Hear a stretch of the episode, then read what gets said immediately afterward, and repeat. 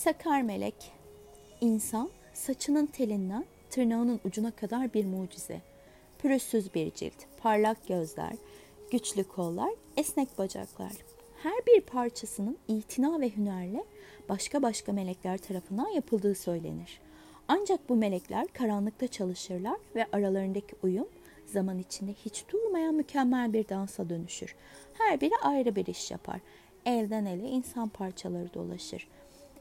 Kimi üretir, kimi birleştirir, kimi yerleştirir. Tek bir söz kullanmadan kusursuz bir uyum içinde çalışırlar. Özellikle de insan kalbi apayrı bir sanat eseri. Melekler kalp için çok başka çalışırlar. Her kalp farklıdır. Şekli, ritmi, tınısı diğer kalple aynı değildir. Yapılırken elden ele dolaşır. Meleklerden biri dokunur, biri şekil verir, biri sever, biri üstüne üfler.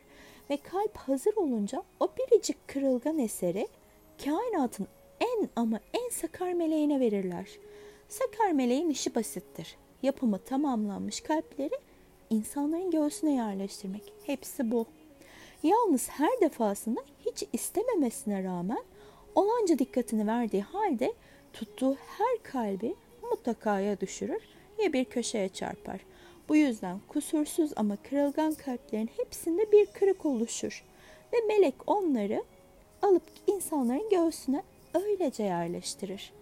O kırık kalpler göğsümüzün içinde acı çeker, karanlığın içinde ağlar, tüm olmayı özler.